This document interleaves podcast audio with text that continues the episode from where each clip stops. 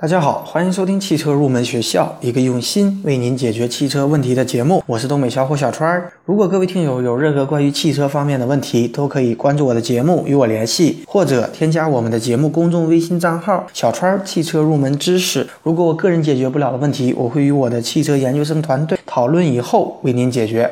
好的，今天这期节目呢，我们来聊一下倒车雷达和倒车影像的区别以及它们存在的盲区。那么大家都知道，具有倒车提示的汽车用品当中，常见的就是倒车雷达和倒车影像。那么对于车主来说，效果最好的产品才是我们最关注的问题。那么如果只在倒车雷达和倒车影像当中选择一个的话，这可能让车主犯难。那么到底哪一款效果会更好呢？今天这期节目，我们就来聊一聊倒车雷达和倒车影像的问题。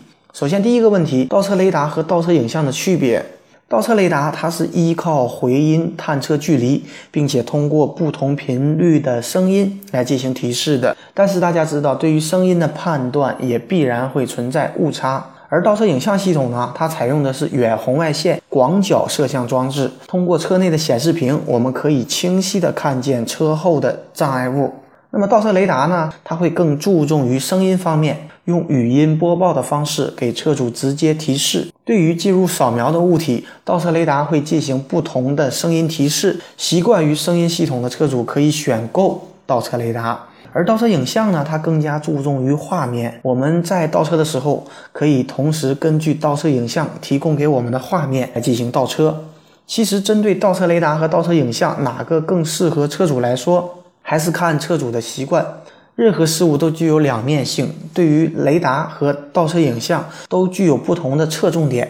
像倒车雷达，它会更加的注重于声音的效果方面，而倒车影像会更加注重于图像方面。那么具体情况还是要看车主的需求。当然了，如果可以两者同时选择，那么效果是最好的。最近呢，美国国家道路交通安全管理局表示，到二零一八年五月一日，所有美国生产的新车都必须标配后视摄像头。可以说，倒车雷达和倒车影像越来越普及，而且对于安全驾驶确实有一些帮助，但也不能够过分的依赖它们。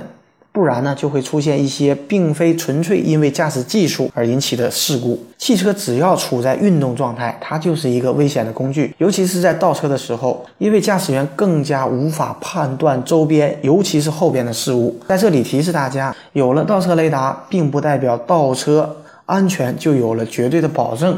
有的时候呢，过分依赖倒车雷达和倒车影像，甚至还可能会加大意外的危险系数。因为倒车雷达和倒车影像，它在实际的应用当中还有很多的盲区。那么，首先呢，给大家介绍一下倒车雷达的盲区。实际上，大部分的倒车雷达它的管辖范围都是非常有限的。那么，第一点呢，对于低矮的障碍物，它是存在盲区的。因为倒车雷达的探测头一般都安装在车辆的后保险杠上，由于受到探头数量的限制，所能达到的探测范围也不尽相同。但一般来说，低于探头中心十到十五厘米以下的障碍物就有可能被我们的探头忽视。第二点呢，就是对于圆锥形或过细的障碍物存在盲区。由于雷达的探测头它发射的声波信号比较窄。因此呢，在探测较细的障碍物时，它就存在较大的盲区。一些道路上用来阻隔车辆的隔离桩，或者是电线杆上的斜拉钢缆，它都是比较危险的物品。第三点呢，就是对于沟和坎儿存在一定的盲区。雷达呢是探测障碍物使用的。如果在我们的车后有着沟或坎儿，那么雷达是绝对不会做出反应的。那么受到这些盲区的影响，如果在倒车的时候过于依赖雷达的提示，极有可能造成车辆的损伤。总结来说呢，太矮。太偏太细的东西是容易被我们倒车雷达忽视的。其次呢，给大家介绍一下倒车影像的隐患。倒车影像技术的出现，它弥补了倒车雷达的不足，不过它自身也存在着许多的隐患，值得我们大家来注意。第一点呢，就是影像的变形。为了达到更宽阔的观察范围，这种安装在车辆后备箱上的摄像头，它都采用了超广角的镜头，因此呢，所形成的像会出现很大的变形。这种变形。那，直接导致我们对于物体的远近的距离判断失准，因此呢，需要我们谨慎的参考。第二点呢，就是顾此失彼。由于是影像提示，所以车主使用这套系统的时候，注意力都集中在显示屏上，也就意味着我们忽视了车身左右两侧的情况。也许最后保全了尾部的安全，但车身的两侧却受到意外的伤害。第三点呢，就是探头的遮掩。探头附近如果有脏物，比方说泥土或者蜡，又或者说是雨滴，它就会影响我们倒车影像的探测的结果。Everybody, everybody wants to love. Everybody, everybody wants to be loved. Oh, oh, oh, oh, oh, oh. Everybody, everybody wants to love. to be loved. Oh.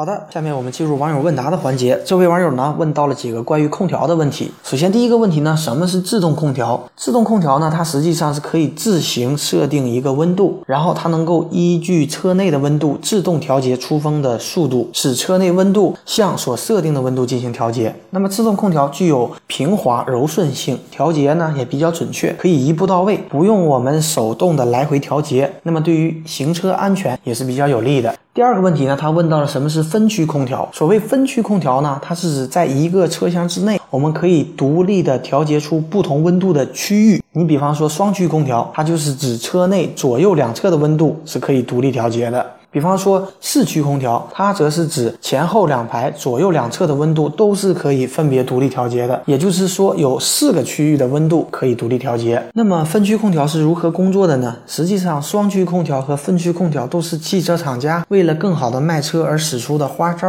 其实它的更大作用就是使我们的乘员得到一种心理上的满足，可以根据我们自己的需要调节自己身边的空调的旋钮。那么至于实际上它的温度差别虽然有，但不会太大。正如大家所知道的，空气之间它也有热传导。那么在同一个车厢当中，时间越长，温度越趋于一致。好的，今天这期节目呢就接近于尾声了。节目最后呢，欢迎大家加入我们汽车研究生团队的会员。成为会员以后，我们会为您分配一位研究生咨询助理，为您解决所有的用车问题。而且每天第五位成为会员的朋友将会有机会获得法拉利正品车模一辆。如果大家有意向，可以扫描本期节目的支付二维码。支付成功以后，我们会有。专人与您联系，我们的团队期待您的加入，一起来与我们实现汽车梦。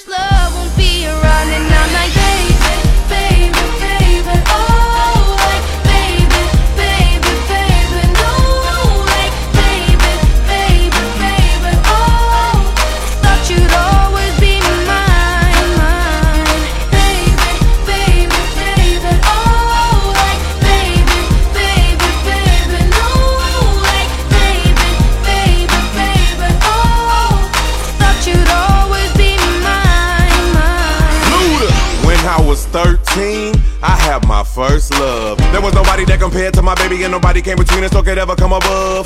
She had me going crazy. Oh, I was starstruck. She woke me up daily. Don't need no Starbucks. She made my heart pound and skip a beat when I see her in the street and at school on the playground. But I really wanna see her on the weekend. She knows she got me dazing, cause she was so amazing. And now my heart is breaking, but I just keep on saying.